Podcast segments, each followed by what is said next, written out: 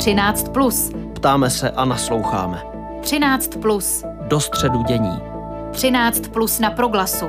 Aktuální dění v souvislostech. První výsledky sčítání lidu a fenomén porodnického násilí. Témata, která chceme otevřít v dnešním pořadu 13. Plus.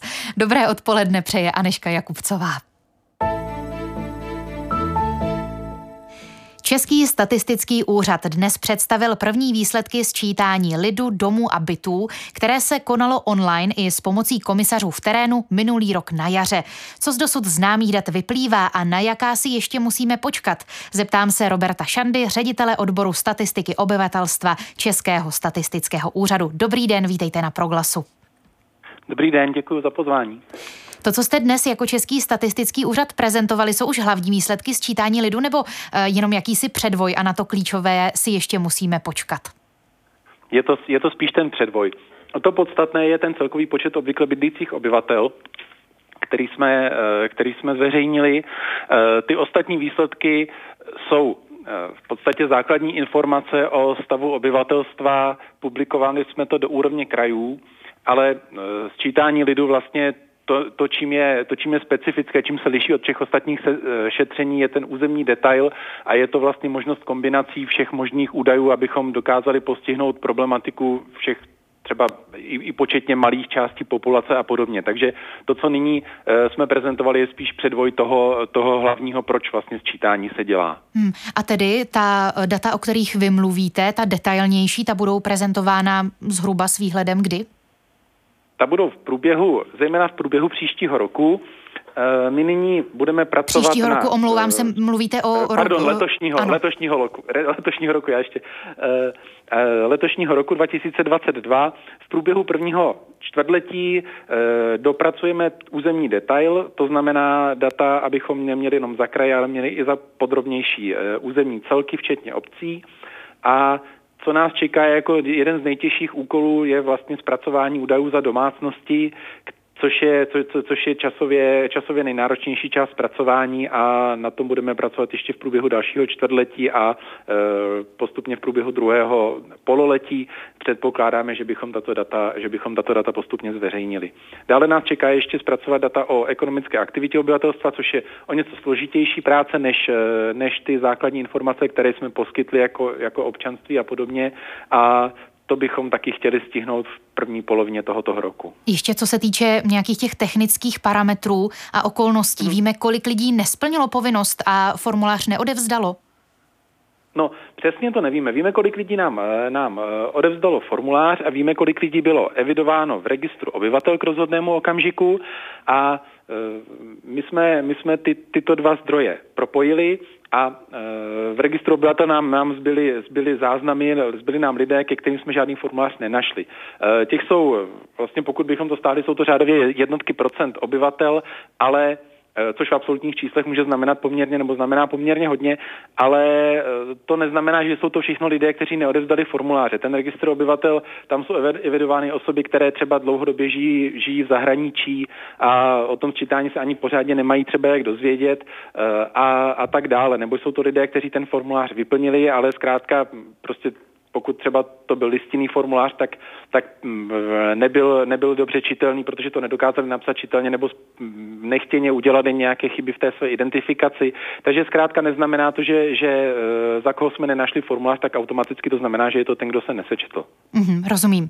Přesuníme se tedy ke konkrétním zjištěným datům. Jaký trend sledujeme v počtu obyvatelstva i co se týče rozvrstvení do krajů a rozvrstvení podle věku? Mm-hmm. Uh, počet obyvatel když srovnáváme ta data z jednotlivých čítání, tak, eh, tak od minule uh, vzrostl. Uh, bylo to už od roku, už, už od roku 2001 do roku 2011. Vzrostl počet obyvatel, nyní vzrostl zase, ale pouze velmi mírně. Ten, ten nárůst byl jenom zhruba 88 tisíc obyvatel ve srovnání s předchozím sčítáním, to znamená necelé procento, žádná celá 8 procent. Podstatnější je to rozdělení do krajů, tam eh, ten vývoj je o něco dynamičtější. Už eh, vlastně je to druhé eh, období mezi sčítáními, kdy, kdy vlastně roste dominance, roste dominance toho středočeského prostoru, zejména tedy středočeského kraje a Prahy. trošičku Praha, Praha roste pomaleji, ale ten středočeský kraj stále poměrně výrazně. Dále se zvyšuje počet obyvatel v Jihomoravském kraji zejména a v Plzeňském. Dlouhodobě, už vlastně od toho roku 91, 2001, 2011 i teď se ukazuje, se ukazuje pokles počtu obyvatel v, zejména na východě území v Moravskoslezském kraji, ve Zlínském kraji a v současné době pozorujeme jaksi zrychlující depopulační trend eh, severozápadní oblasti, to znamená Ústecka, především Karlovarského kraje. Mm, co se týče té věkové struktury, eh, tak eh, lze nebo platí tedy, že populace stárne a i ten, pro, že se snižuje počet lidí v produktivním věku? Ano, ano. Populace stárne a ten proces stárnutí, pokud budeme ho vyjadřovat například podílem osob ve věku 65 a více let, tak ten se zrychluje, to není žádné překvapení sčítání, to víme, protože ta věková struktura eh, je taková, že zkrátka je, to, je, to, eh, je, je v tom vývoji poměrně velká setrvačnost, takže samozřejmě vidíme, které ročníky jsou jak početné, jak budou postupovat do toho seniorského věku. Eh, ale v tomto sčítání počet těch obyvatel 65 let a starších překročil jednu pětinu, to znamená každý pátý obvykle bydlící obyvatel je, je v tomto, řekněme, seniorském věku. A Eh, co se v minulém sčítání nedělo, ale nyní, eh, nyní ano, poklesl, ten, poklesl počet obyvatel v té, v té produktivní kategorii, to znamená ve věku 15 až 64 eh, let. A je to zase důsledek té, je to zase důsledek té věkové struktury, tak jak postupují ty, jak, tak, jak postupují ty generace. Protože do toho seniorského věku se od minulého sčítání přelili obyvatelé ze silných populačních ročníků poválečných a nahradili je, nebo respektive nedostatečně nahradili uh, početně slabé ročníky z druhé poloviny 90. let, které, které teďka vlastně přešly z té, z té složky dětské do toho mladého produktivního věku. Takže tam vlastně to taky není žádné překvapení, to vlastně známe i z, z našich uh, každoročních statistik, že, že, tento vývoj, uh, že tento vývoj je v celku, v celku jednoznačně Eh, očekávatelný. Mluvíte, pane Šando, o tom, že eh, to není překvapivé, že to potvrzuje ty hmm. předvídané trendy. Eh, stalo se tam tedy v těch datech něco překvapivého pro vás, co se týče, tedy zůstáváme u oblasti věkové struktury obyvatelstva? Uh, ne, ne, ne, ne, ne. V, tom, v tomto ne, protože opravdu, jak říkám, ta, Eh, vlastně ty, eh, ty, ty trendy eh, vlastně přirozeného i, i, toho, i, i toho migračního pohybu, ty, ty, vlast, ty, ty, ty sledujeme. Eh, za ně máme data, za ně máme data průběžně a především ta, ta věková struktura je poměrně, tam ta setrvačnost je, je dost vysoká, takže tam se v celku nedá, nedá očekávat nic, eh, že, že, že, že bychom s čítáním zjistili něco překvapivého zrovna u těchto dat eh, ne. Hmm. Vzhledem k národnosti, když se přesuneme k této sekci, jakou příslušnost lidé při sčítání nejčastěji uváděli a jak do toho třeba promlouvá otázka migrace? Hmm. Tak nejčastější, eh, nejčastější národností byla, byla tedy národnost česká, tady je potřeba říct, národnost byla, otázka na národnost byla dobrovolná, to asi většina posluchačů ví, eh, a odpovědělo, odpovědělo zhruba 70% eh, respondentů, něco, něco přes, nebo okolo 70%. A nejčastější byla tedy, byla tedy česká národnost, za ní s odstupem následovala moravská. K moravské národnosti se přihlásilo 300, 359, no, skoro 360 tisíc obyvatel a s dalším odstupem eh, následovala, následovala národnost Slovenska. Ptala jste se na tu migraci, ta je eh, patrná zejména v poměrně silném vzestupu eh, obyvatel, kteří se hlásí k národnosti ukrajinské a také k národnosti ruské. Tam to koresponduje vlastně s tím, s tím vlastně příchodem, příchodem nebo, nebo s tím, vlastně s tím, s tím přistěhováváním eh, osob vlastně ruského, ukrajinského občanství, kteří, kteří vlastně se i, i k těmto národnostem hlásí. Mm-hmm. Co je ale potřeba říci ještě, jak jsem mluvil eh, o těch počtech, zejména u té moravské národnosti, bylo možné se přihlásit k dvojnárodnosti, a toho využívá, když to zase srovnáme s minulými sčítáními, toho využívá čím dál více lidí. Vlastně už přes 400 tisíc lidí nám e, napsalo, že, že, nebo deklarovalo, že, že, že přísluší k dvěma národnostem.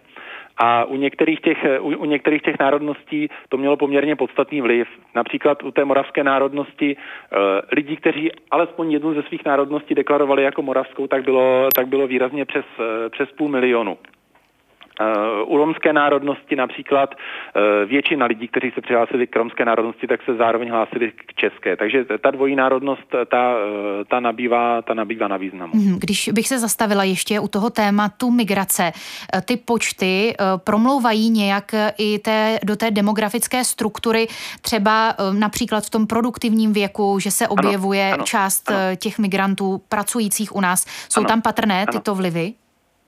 Jsou. Eh, ti cizinci mají odlišnou věkovou strukturu než občané Česka a oni vlastně jsou především, jsou to lidé v produktivním věku, takže oni vlastně vlastně zmírnili, zmírňují ten pokles té produktivní složky obyvatelstva jako celku, eh, protože, protože právě z tohoto důvodu, že jsou to především lidé, lidé v tom pracujícím věku.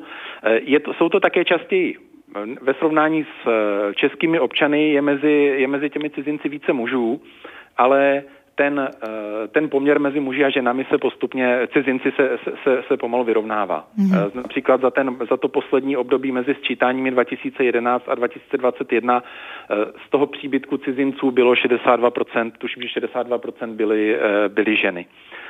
A ty, ty cizinci samozřejmě oni mají některé další specifické charakteristiky, kterými se do té, eh, do té populace promítají. Je to zejména, je to zejména eh, z těch dat, co jsme publikovali, tak je to z těch, z těch témat, tak je to zejména vyšší vzdělanostní struktura.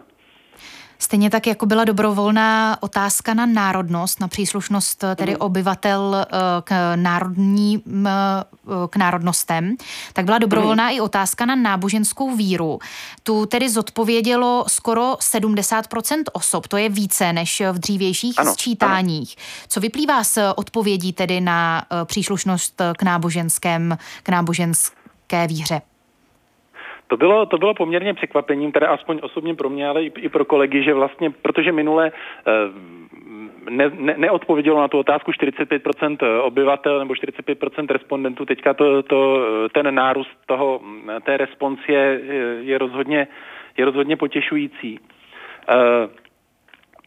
Zvýšil se tím, zvýšil se tím počet, počet obyvatel, kteří deklarovali, že jsou bez náboženské víry. Minulé při té vyšší, eh, teda té, té vyšší, vyšší míře uh, chybějících odpovědí bylo bez náboženské víry 3,6 milionů obyvatel. Teďka to stouplo, překročilo to lehce 5 milionů. Dále, pokud budeme mluvit v těch absolutních číslech, což je možná lépe představitelné, tak vzrostl počet osob, kteří, které deklarovali, že sice jsou věřící, ale k žádné církvi nebo náboženské společnosti se nehlásí. Tady je potřeba, nebo ještě řeknu teda ty počty ze 700 tisíc z minulého sčítání, tento počet vzrostl na 960 tisíc. Tady je potřeba říct, že vlastně tu, eh, tu pokud, pokud někdo si vybral jednu z těch možností, buď to, že věří, ale eh, bez příslušnosti k církvi, směru nebo, nebo, nebo čemukoliv, Eh, a ti, kteří věří a hlásí se k něčemu konkrétnímu, tak v podstatě je to potřeba brát velmi široce. Není to jenom ke konkrétní církvi nebo ke konkrétní společnosti, ale občas odpovídali velmi, ti lidé velmi široce, například eh, křesťanství, eh, islám, nebo odpovídali ještě, ještě, ještě šířeji, takže, takže je to zkrátka nějaká konkretizace, nějaká specifikace té víry. Tohle to je rozdíl mezi těmi lidmi, kteří věří, ale hlásí se k něčemu a, lidi, kteří věří a nehlásí se. Hmm. Jinak eh, pokud, pokud eh, se podíváme na počty, počty lidí, kteří věří a hlásí se která k nějaké církvi společnosti nebo směru, tak tento počet poklesl. Minule to bylo 1,5 eh, milionů necelých a teďka, teďka je to vlastně, pokleslo to na 1,4 milionů a je tam především patrný pokles takových těch, těch početně nejvíce zastoupených církví, římskokatolické církve, církve československé, husické, eh, českobratrské, evangelické církve. Tam ten pokles byl, byl výraznější, tam, eh, ty, ty, tam to pokleslo až o vlastně i přes, přes 30% byl ten pokles. To znamená, že ti lidé, kteří, se, kteří deklarovali a specifikovali nějak tu víru, tak, tak se více rozprostřeli, více, více rozprostřeli do jiných vlastně ty, ty své odpovědi uvedli jen. No tam například je tam poměrně hodně lidí, kteří uvedli křesťanství nebo, nebo uvedli katolictví. Ne? Tak, takové jako obecnější odpovědi, ale neuvedli konkrétní církev. Mm. Takže těch bylo taky poměrně hodně. Mm. Rozumím. Na Nevím, závěr... jestli jsem vás teď nepřehltil těmi čísly, omlouvám se. Ehm, na závěr eh, ještě jedna otázka.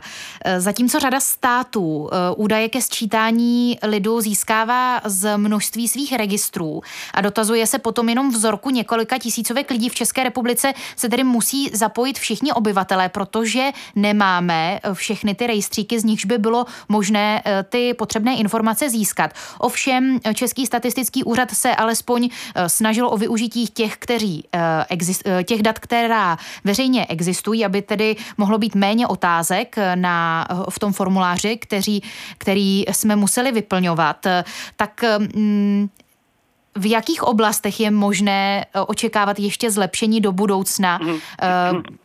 Jaká data jste čerpali z veřejných eh, informací nyní a v čem ještě očekáváte tedy, že by eh, tato data mohla být rozšířena?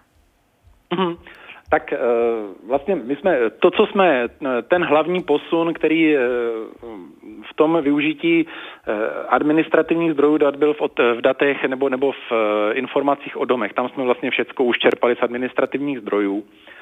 U toho obyvatelstva tam je problém v tom, že u nás je ta, řekněme, datová základna, kterou pokrývají všechny registry a další možné databáze veřejné zprávy, je ve srovnání s jinými zeměmi relativně chudá.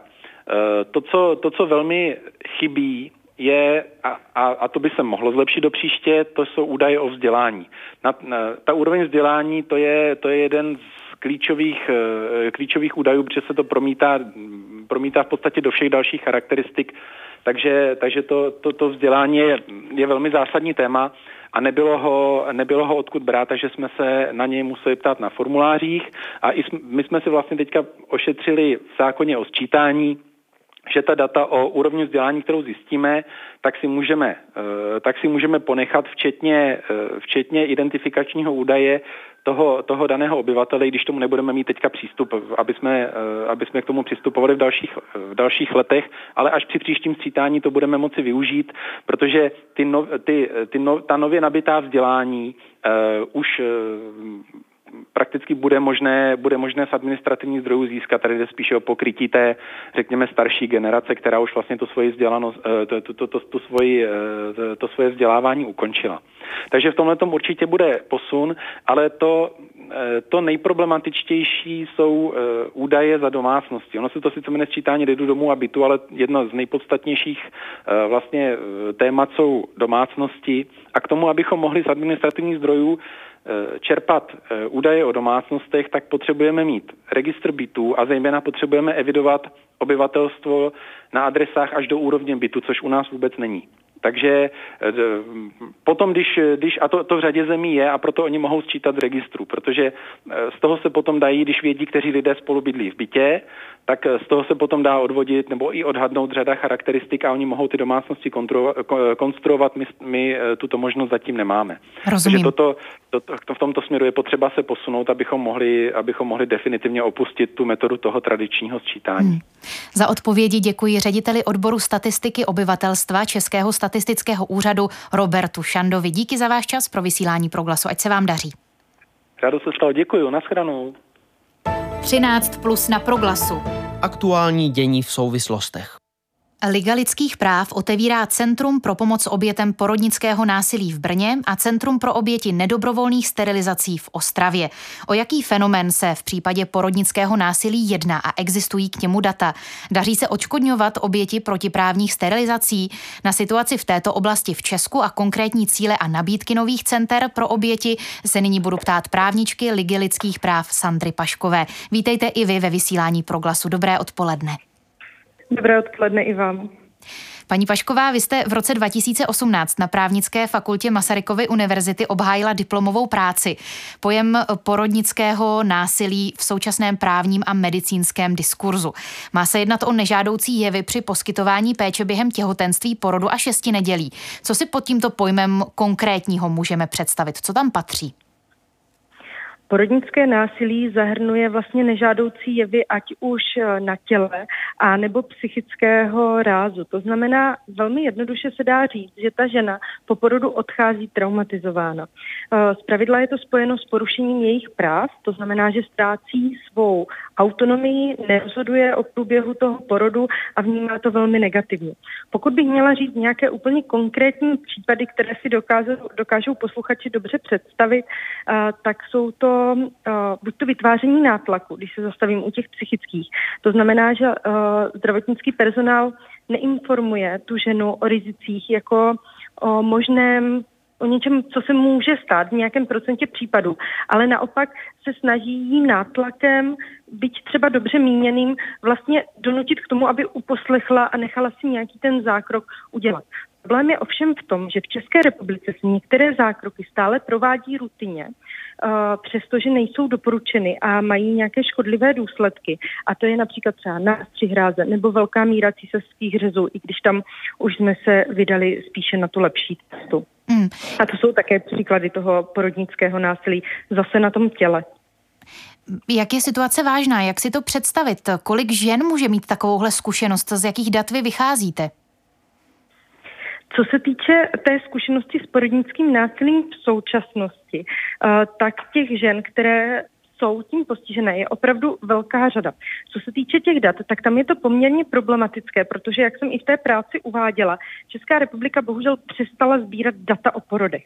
To znamená, že ta, která jsou uvedená v té mojí diplomové práci někdy z roku 2012, tak jsou vlastně poslední, která máme. A my na nich ale krásně vidíme, že třeba nástřih hráze se provádí až v 70% případů, v zahraničí se bavíme třeba o 7%. To znamená, že ta žena odchází skutečně fyzicky poraněna. Obdobná situace byla právě třeba s eh, nadbytečným užíváním těch císařských řezů, které jsou velkou břišní operací. To znamená, že k ním nemůžeme uh, přistupovat ve chvíli, kdy nejsou nezbytně nutné. Ale že bych vám teď mohla přesně říct, kolika žen se to týká, tak to opravdu nemůžu, protože ta data nemám a nemá je bohužel ani český stát. A to je vlastně to, co mu vytýkám. Vytýkala jsem v té diplomové práci a vytýkám i nadále, protože pokud nemáme data, tak jen stěží můžeme zlepšovat péči, anebo si říct, že už teda je ta péče dobrá.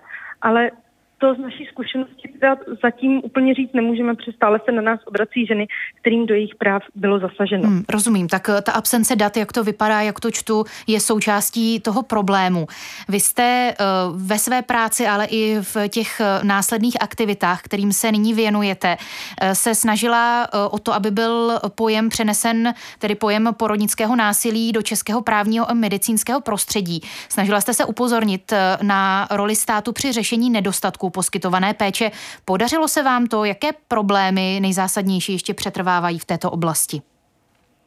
Myslím si, že je tam zaznamenat opravdu, zaznamenán opravdu velký posun, protože uh, já si myslím, že prvním krokem je právě tu věc správně pojmenovat. Ono se na jednu stranu ten pojem porodnické násilí může zdát jako velmi drsný, ale na druhou stranu my o něm potom dokážeme vědecky mluvit jako o systémovém problému, jako o problému, který je genderově podmíněný a tak dále. Dokážeme ho prostě správně přiřazovat a uvědomit si, že i ti, kteří páchají to násilí, kteří se ho dopouští, tak se ho mnohdy dopouští, protože jsou součástí toho systému a nemůžeme si je představovat jako lékaře nebo lékařku, který chce vědomě té ženě ublížit. To určitě ne. On to dělá mnohdy s dobrým úmyslem, protože si myslí, že to je ta nejlepší cesta pro ten způsob porodu přebírá to od svých starších kolegů a tak dále a nevychází třeba tolik z těch poznatků, které máme ze zahraničí. Hm. Je to možná i věc, kterou sledujeme podobně jako u tématu těch protiprávních sterilizací. My jsme eh, se tomuto tématu věnovali eh, loni s ombudsmankou bývalou Anou Šabatovou, tedy loni v červnu, kdy odškodnění pro tyto eh, protiprávně sterilizované ženy schválili poslanci.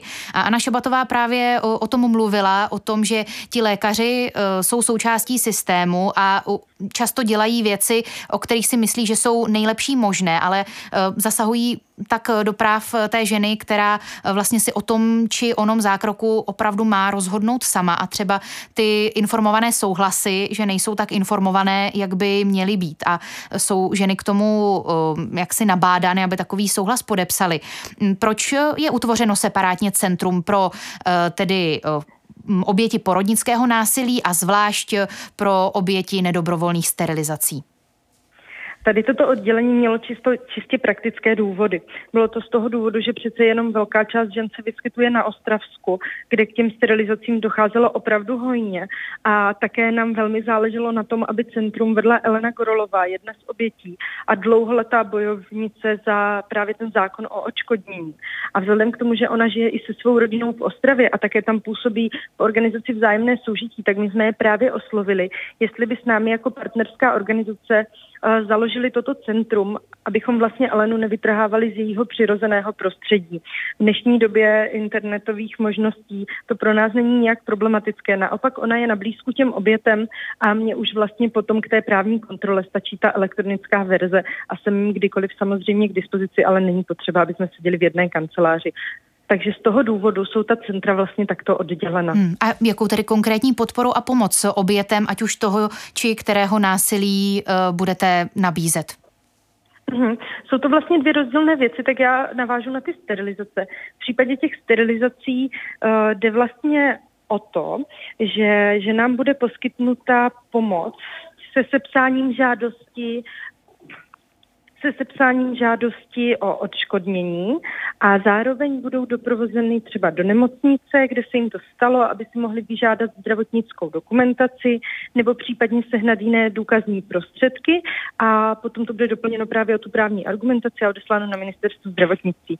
To znamená, že cílem je získat pro tyto ženy odškodné pomocí, eh, jako podle toho mechanismu, který nastavil ten zákon. Mm-hmm. Když se naopak bavíme o tom centru porodnického násilí, tak tam je ten postup úplně jiný, protože to je fenomen, který e, jako trvá. Tam se nebavíme o něčem, co se dělo historicky, ale o něčem, co se děje teď, takže ta nabídka služeb je mnohem širší. A my si myslíme, že vždy je důležité začít u vzdělávání. Proto nabízíme tři vzdělávací programy pro zdravotníky, a to právo, komunikaci a evidence-based medicine e, což jsou takové tři propojené oblasti, kterým musí zdravotník velmi dobře porozumět, aby se vlastně mohl cítit bezpečně. A my si myslíme, že to je naprostý základ, aby i on sám se cítil bezpečně a mohl důvěřovat prostě těm eh, těm eh, doporučením, které jsou mu dány a zároveň, aby se cítila ta žena taky bezpečně, protože ví, že bude respektována. Takže to je ta jedna část, to vzdělávání. Další část, která na to navazuje, je vlastně poskytování zpětné vazby. Pokud uh, dojde k porušení práv té ženy, tak uh, my nabízíme vlastně porodnicím, že tuto ženu doprovodíme uh, k řešení stížnosti a případně pokud s tím ta nemocnice souhlasí, tak ona může uh, vlastně domluvit mediované setkání. To znamená, že tam bude uh, mediátor, a e, společně se budeme snažit najít uh, řešení té situace, aby vlastně jednak ta žena měla možnost dát tu zpětnou vazbu a dočkat se prostě třeba uznání toho porušení práv, pokud tam skutečně bylo. A naopak ta nemocnice to má potom jako velmi dobrý zdroj toho, jak zlepšovat svoje služby. Uh, už uh, třeba jedna konkrétní nemocnice v Brně to dokonce potom používá ve formě vlastně kazuistik, na kterých ukazuje svému dalšímu personálu, který třeba nebyl tomu konkrétnímu případu uh, přítomen, aby viděl, co na tom třeba bylo špatně, jak tu péči zlepšit a tak dále. A to si myslím, že je vlastně ta úplně nejlepší nejlepší cesta. A co se týče samotných žen, které jsou pro nás naprosto klíčové, tak to už jsem vlastně říkala, těm samozřejmě nabízíme tu právní pomoc. To znamená, že se o nás, na nás můžou obrátit, my můžeme pomoct právě s vyřízením té stížnosti, nebo případně toho třeba mediovaného setkání, anebo v těch eh, nejzávažnějších případech jsme připraveni nabídnout i právní zastoupení pro případ soudního sporu. Připomínám, že Centrum pro pomoc obětem porodnického násilí se otevírá v Brně a Centrum pro oběti nedobrovolných sterilizací v Ostravě. Díky za odpovědi právničce Sandře Paškové z Ligy lidských práv. Díky za váš čas pro vysílání proglasu. Naslyšenou. Také děkuji naslyšenou.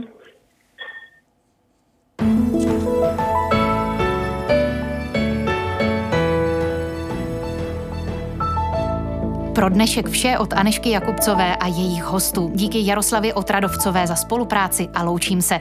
Poslouchejte nás také jako podcast v obvyklých aplikacích.